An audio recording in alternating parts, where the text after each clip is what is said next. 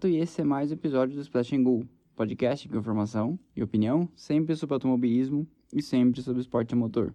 E hoje, aproveitando um final de semana de ato entre as corridas do Grande Prêmio da Hungria e da passagem da Fórmula 1 por Silverstone, em que haverá uma rodada dupla nos finais de semana de 2 e 9 de agosto, eu trago para vocês mais um episódio das Equipes que Amamos. E nessa edição eu vou contar uma história de uma nanica que foi média na maior parte do tempo e teve lá seus momentos de equipe grande, a simpaticíssima, roqueira e sempre valente Jordan Grand Prix, ou apenas a Jordan.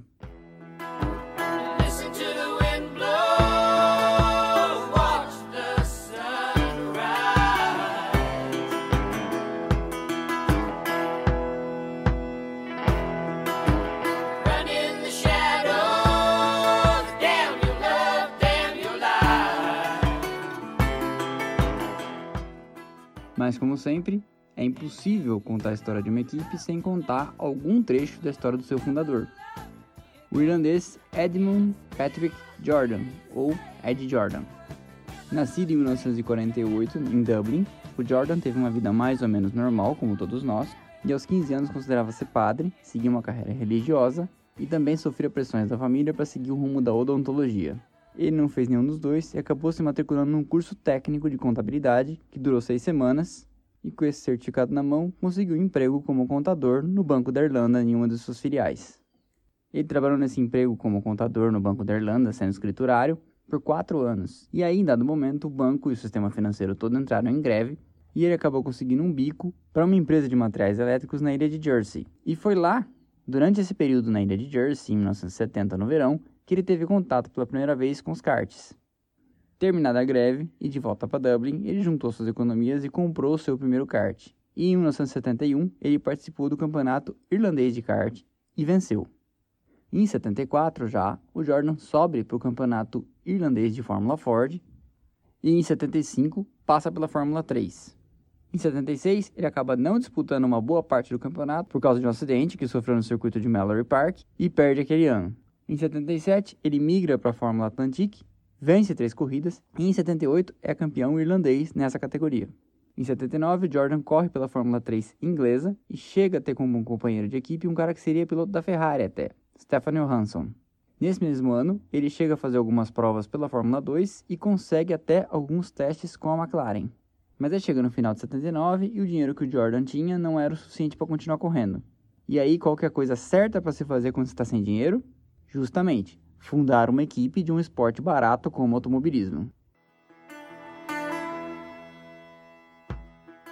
Mas o fato é que, apesar do pouco dinheiro, o Jordan tinha jeito para coisa e ele começa a se estabelecer como um sólido dono de equipe na Fórmula 3 inglesa. Nesse começo, a bordo de seus carros, Ayrton Senna chega a ter uma chance de fazer seus primeiros testes e é inclusive a bordo de um carro da Jordan que o Martin Brundle perde o campeonato de Fórmula 3 justamente por Ayrton Senna numa disputa corrida a corrida em que eles acabam se acidentando diversas vezes. Essa rivalidade nas categorias de base entrou para a história. Em 87, outro nome conhecido, Johnny Herbert, corre com um carro seu na Fórmula 3 e vence o campeonato. Em 88, o Ed Jordan resolve subir de degrau e passa a correr na Fórmula 3000, que na ocasião era vista como a porta de acesso para a Fórmula 1. A bordo de seus carros, o mesmo Johnny Herbert e traz outra promessa que ficaria muito conhecida por um acidente horroroso que sofreu em Jerez de la Fronteira em 1990. Martin Donnelly. Em 89, a Jordan vence o campeonato de Fórmula 3000 com um camarada chamado Jean Alesi ao volante. É também em 89, e pensando num projeto futuro para a Fórmula 1, que o Ed Jordan contrata um engenheiro jovem e promissor chamado Gary Anderson. O Gary Anderson depois ficaria conhecido como o cara que assinou a maior parte dos carros da Jordan. Como em 89 e 90 a Jordan dominava a Fórmula 3000, e como nessa época o abismo técnico entre essa categoria e a Fórmula 1 não era tão grande, o passo seguinte ficava meio natural. E foi com isso na cabeça que o Ed Jordan pensou, por que não tentar a Fórmula 1? Ele funda então a Jordan Grand Prix, tendo o Gary Anderson, como eu falei, como seu diretor técnico.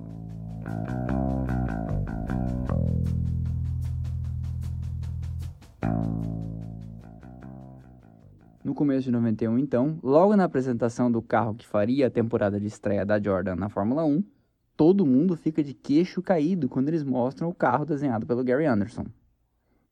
O Jordan 191 é até hoje considerado um dos carros mais bonitos que já passaram pela Fórmula 1, e eu concordo com essa opinião. E tinha naquele grid provavelmente as linhas mais arrojadas.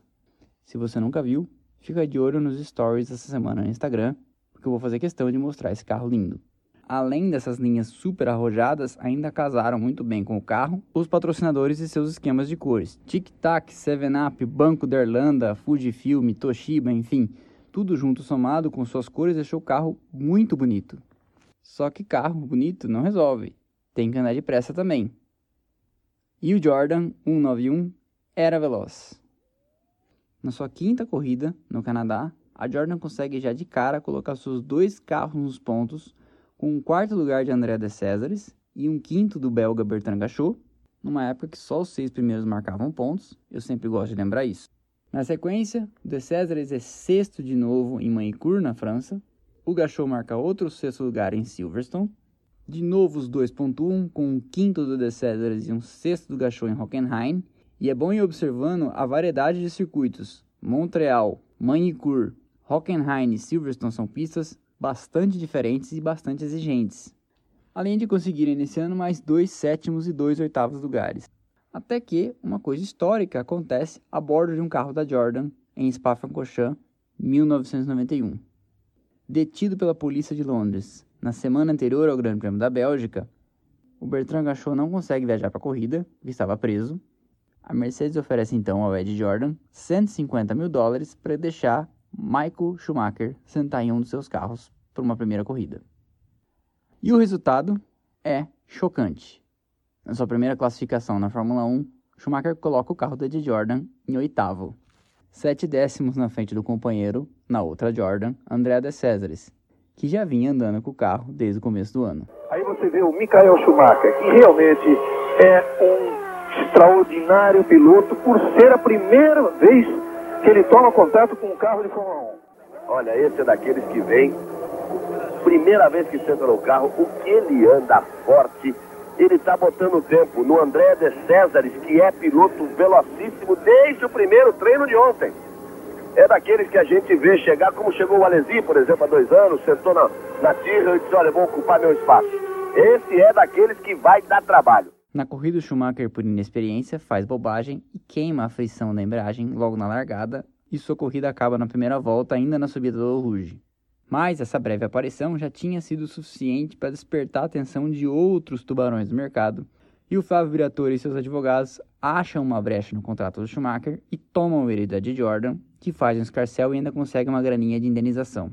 Mas o mais importante disso tudo é que a Jordan consegue, na sua primeira temporada, fazer um quinto lugar no campeonato de construtores, ficando atrás apenas dos pesos pesados de então, McLaren, Williams, Ferrari e Benetton.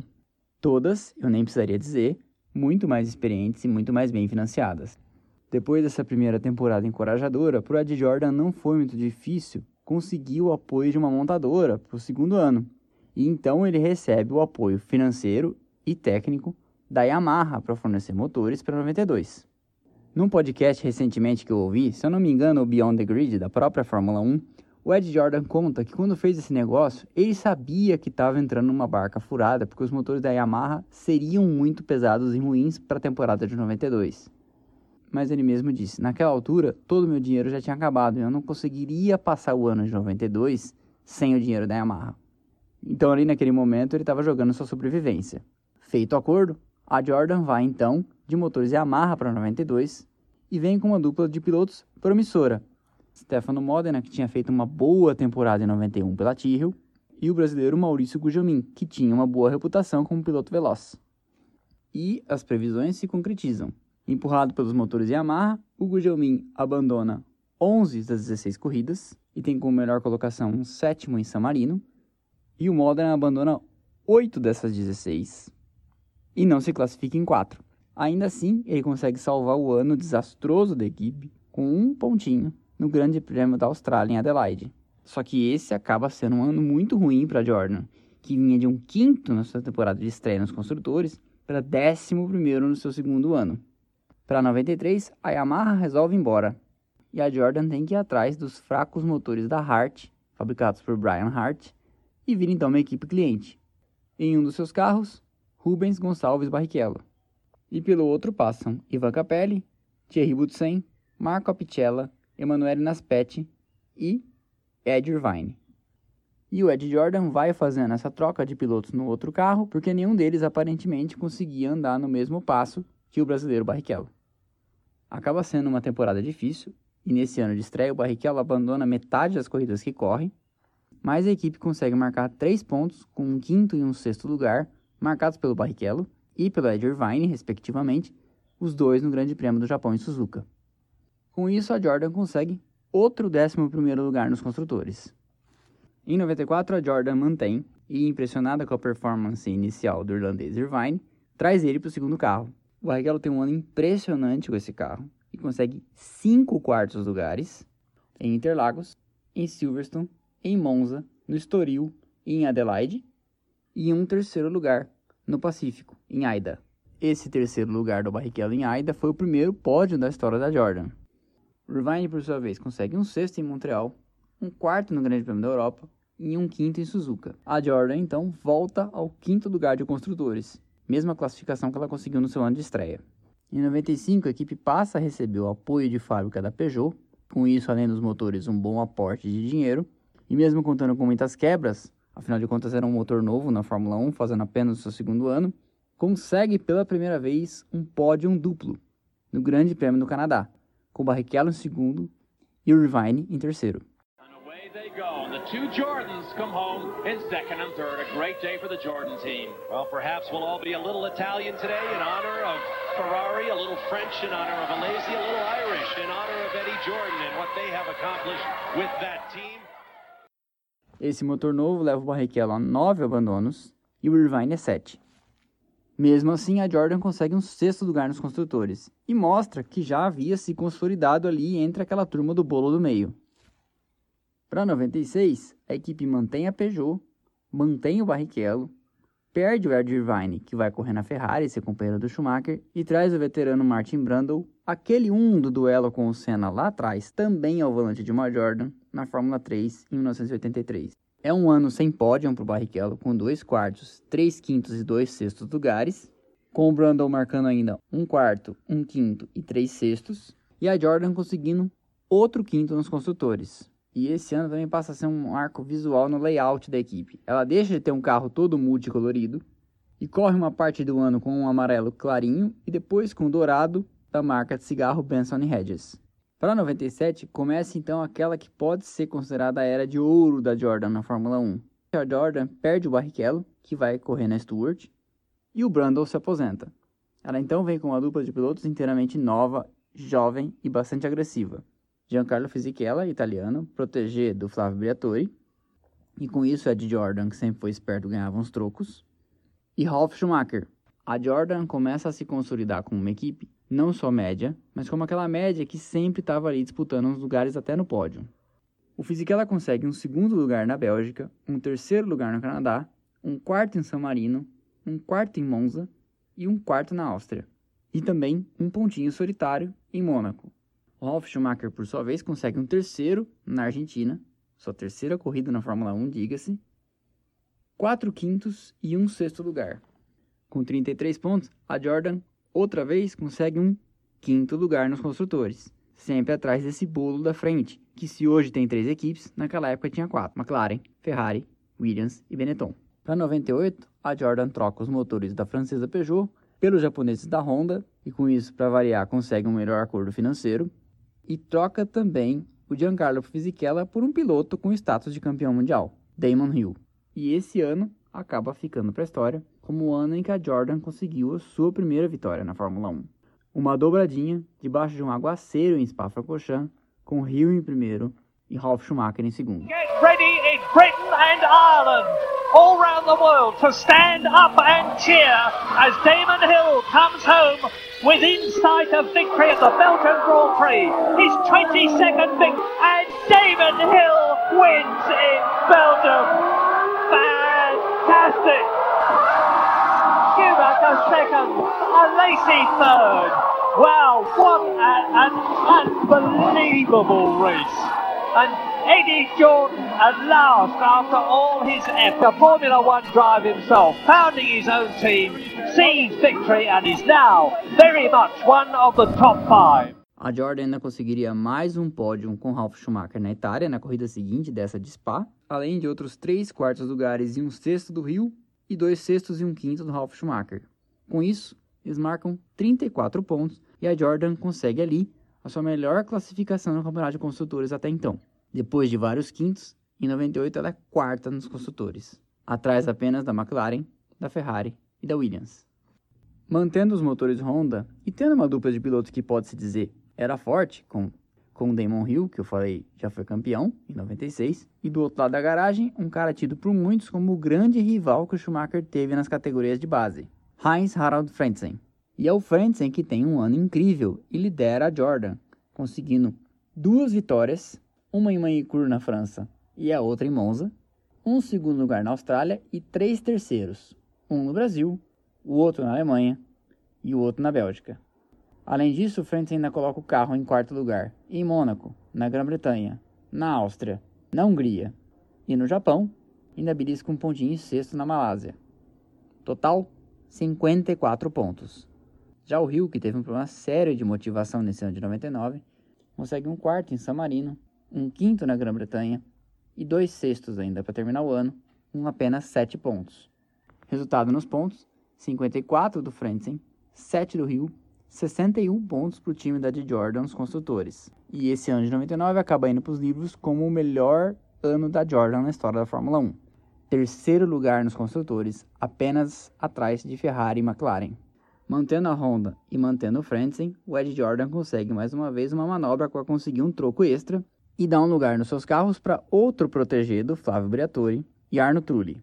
Perto do ano estelar que a Jordan teve em 99, 2000 acaba sendo um fiasco apesar de o Frentzen ter conseguido dois pódios e três sextos lugares, e o Trulli um quarto e três sextos. Mas, comparado com os 61 pontos do campeonato de 99, os 17 de 2000 não são nada. E a Jordan cai de terceiro para sexto nos construtores. 2001 então começa com uma espada pairando em cima da cabeça do Ed Jordan. A Honda, que fornecia motores tanto para Jordan como para a BAR, avisa as duas equipes que escolherá uma delas para ser sua equipe de fábrica, e a outra, a não escolhida, passaria a ser apenas uma equipe cliente. O significado disso é muito claro. A equipe de fábrica passaria a receber mais investimento e a equipe cliente receberia versões mais atrasadas e não teria toda a concentração de esforços da montadora.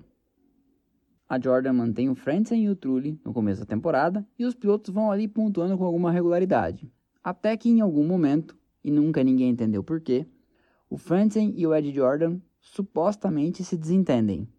E na oitava etapa do campeonato, o Frentzen não corre, dando lugar ao brasileiro Ricardo Zonta. E os motivos desse desentendimento nunca ficaram claros, porque o Frentzen vinha fazendo uma temporada digna até ali para o carro que tinha. Ele tinha um quarto, um quinto e um sexto em sete etapas, com três abandonos. Há quem diga que, na verdade, a razão para esse desentendimento com o Frentzen seria uma tentativa da Ed Jordan de agradar os japoneses da Honda e conseguir dar um passo à frente nessa briga com a BAR para ser equipe de fábrica. O que, que ele faz então? Ele toma o carro do Frentzen e oferece para a Honda trazer um protegido seu, o japonês Takuma Sato. O Zonta, diga-se de passagem, que já tinha experiência na Fórmula 1 justamente para a BAR em 99 e 2000, consegue um sétimo lugar em Montreal com o carro da Jordan. Substituindo o Frentzen no final do ano, ainda corre pela Jordan, fazendo quatro últimas etapas do ano. A Jordan ainda recebe um velho conhecido, o campeão da Fórmula 3000 de 1989, pela própria Jordan, Jean Alesi. No fim da temporada, apesar dos problemas, a Jordan consegue um quinto lugar nos construtores, na frente da BAR, sua maior adversária, nessa briga para ser equipe de fábrica da Honda. Para 2002, o Ed Jordan traz como piloto full-time da sua equipe o Sato, novamente para agradar a Honda, e nessa sua parceria na troca de uns dólares com o Briatore, dá o lugar que era do Trulli para o Fisichella, e o Trulli sobe para Benetton Renault, dirigida pelo próprio Briatore. Acaba sendo um ano sem pódios e sem vitórias, claro, mas ainda assim a Jordan consegue um sexto nos construtores, dois lugares na frente, mais uma vez, da BAR. E então, para começar o ano de 2003, mesmo tendo chegado na frente da BAR em duas temporadas seguidas, a Honda decide que não vai mais fornecer os motores para Jordan. Muito disso, dizem, porque nessa altura o Ed Jordan se recusou a vender o controle da equipe para a montadora japonesa. Em uma possível retaliação, a gente não sabe, a Honda decidiu que não só ia fazer a BAR sua equipe de fábrica, como ia se recusar dali para frente a fornecer motores, mesmo na condição de cliente, para Jordan. Começa então o fim da equipe do irlandês. Além de sofrer esse duro golpe financeiro, porque ele perde não só o fornecimento de motores que era de graça, mas também uma injeção de dinheiro, ele passa a ter que pagar pelos motores, que eram piores, da Ford Cosworth, perde um patrocínio importante da DHL e acaba se estrepando nos tribunais da Inglaterra quando resolve processar a telefônica Vodafone, que havia prometido um patrocínio para sua equipe. O problema, e a gente não sabe os detalhes do processo, porque é tudo confidencial, é que o Ed Jordan tomou uma invertida meio feia nos tribunais e acabou tendo que pagar elevados custos de advogados da Vodafone. Dali para frente, o destino da Jordan estava meio selado. Ela começa a ter que vender assentos para pilotos pagantes para garantir o orçamento. Ainda assim, com tudo ventando contra, uma vitória cai no colo da Jordan no Grande Prêmio do Brasil de 2003. Esse Grande Prêmio do Brasil é aquele um que aconteceu debaixo de uma tempestade torrencial que inclusive foi responsável por mudar o Grande Prêmio do Brasil de lugar no calendário. A corrida acontecia aqui em São Paulo sempre em março e foi deslocada para novembro justamente por essas questões climáticas. O pessoal da FIA, infelizmente, só não se atentou por um detalhe. Em novembro também chove em São Paulo. Mas enfim, na corrida, marcada por inúmeros abandonos, o Mark Webber teve um acidente feio na subida da curva do café, que deixou destroços pela pista. Fernando Alonso vinha vindo de Renault logo atrás, colheu esses destroços e gerou uma tragédia maior ainda e deixou a pista completamente intransitável. Foi dada a bandeira vermelha e o Raikkonen, que liderava, foi declarado vencedor. Acontece que, e simplificando bem as coisas, quando você encerra a corrida com bandeira vermelha, o resultado válido é o resultado da volta anterior. E na volta anterior, o Fisichella, que tinha ficado na pista, liderou ocasionalmente a corrida. Então, vitória para o Fisichella. Apesar disso, a Jordan só pontua mais duas vezes naquele ano e consegue um nono lugar entre os construtores, deixando para trás apenas a Minardi. Em 2004, a Jordan corre com Nick Heidfeld num carro o ano inteiro e Giorgio Pantano e Timo Glock se alternando no outro. Empurrado pela Cosworth e quase sem patrocinadores, a equipe pontua três vezes no campeonato, sendo que uma delas com seus dois carros ao mesmo tempo no Canadá, um sétimo e um oitavo, e um outro sétimo do Heidfeld em Mônaco. A Jordan consegue então nesse ano 5 pontos, ficando na frente de novo apenas da Minardi, que conseguiu um só. Chega então o final desse ano de 2004 e já pensando em sair da Fórmula 1, a Ford avisa o Ed Jordan que vai vender a divisão de motores Cosworth e que, portanto, seu acordo de fornecimento de motores não valia mais nada para 2005. O Ed Jordan então fica sem motor e sem patrocínio. E assim também não consegue atrair ninguém que tivesse dinheiro para pagar por um lugar para correr nos seus carros. Aparece então um grupo financeiro chamado Midland, pertencente a um canadense de origem russa, olha a bagunça, Alex Schneider, que resolve comprar a equipe Ted Jordan por 60 milhões de dólares. Vendo que as perspectivas para prosseguir eram ruins, o Jordan resolve, então, se afastar da Fórmula 1, vende a equipe por esses 60 milhões de dólares, e a Midland, por questões burocráticas com a FIA e para poder receber o prêmio de participação da Jordan por causa da temporada anterior, mantém o nome da equipe mas já sem o Ed Jordan para a temporada de 2005. Para que a Jordan Midland não ficasse sem motores, Bernie Eccleston intervém e pede para a Toyota, que estava na Fórmula 1 na época, quebrar um galho e fornecer os motores pela temporada de 2005. A Jordan corre então, ainda que só com o nome, pela última vez nessa temporada, tendo nos seus carros uma dupla de um português, Thiago Monteiro, e um indiano, Narain Kartikeyan. E é nesse último ano de 2005 que a Jordan sobe também pela última vez no pódio, naquele vergonhoso do Grande Prêmio dos Estados Unidos em que apenas seis carros largaram. Na pista e no grid, as únicas com pneus da Bridgestone fazem uma corrida melancólica de seis carros, em que Schumacher e Barrichello cruzam em primeiro segundo, e o Thiago Monteiro, que era infinitamente superior ao indiano Kartikeyan, cruza em terceiro e comemora muito seu pódio, apesar de ter sido orientado pela FIA a não fazer muita festa, já que os americanos indignados estavam vaiando horrores das arquibancadas. No final daquele ano, acaba então a história da simpática Jordan. Mas eu aposto que você não sabe legalmente e do ponto de vista de cadastro, até hoje a Jordan existe. Isso porque a Midland comprou a Jordan de porteira fechada. E quando você compra uma equipe de Fórmula 1, você compra o que eles chamam de Fórmula 1 Entry, ou seja, o seu direito de correr como construtor. Isso é um ativo, isso tem valor. A Midland, posteriormente, foi vendida para a montadora de supercarros holandesa Spyker. E com ela foi o Fórmula 1 Entry da Jordan. Essa mesma Spyker, no final de 2008, foi vendida junto com todos os equipamentos sede e o Fórmula 1 Entry para o empresário indiano Vijay Mallya, que criou a Force India. E aí você agora mais ou menos já entendeu onde eu quero chegar. A Force India, por sua vez, correu de 2009 até 2018, quando faliu no meio da temporada e foi comprada por um consórcio de investidores liderados, você sabe por quem? Lawrence Stroll.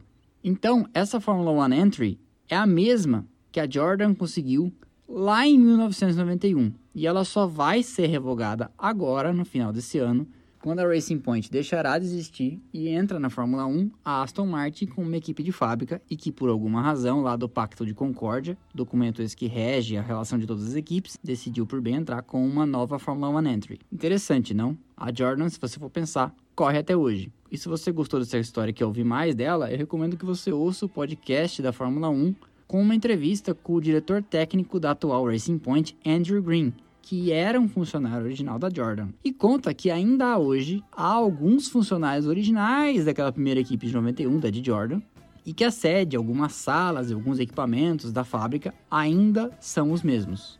Gostaram? O Ed Jordan é um cara muito legal, muito simpático e hoje é comentarista da TV inglesa. Ele tinha e tem uma banda de rock que se apresenta regularmente e eu prometo que quando o nosso Instagram tiver 10 mil seguidores, eu posto uma foto minha com a Ed Jordan. Gostaram? Eu espero que sim. Essa foi a história da Jordan. Domingo que vem tem mais com pós-corrida de Silverstone. Se você não segue, siga o nosso canal no Instagram, @splashengol.podcast. Se você quiser ajudar que esse canal continue crescendo e se profissionalizando, deixe sua contribuição na nossa campanha no apoia.se barra Podcast. E o link para isso está na descrição do Instagram. E eu vejo você no domingo que vem no pós-corrida. Um abraço e valeu!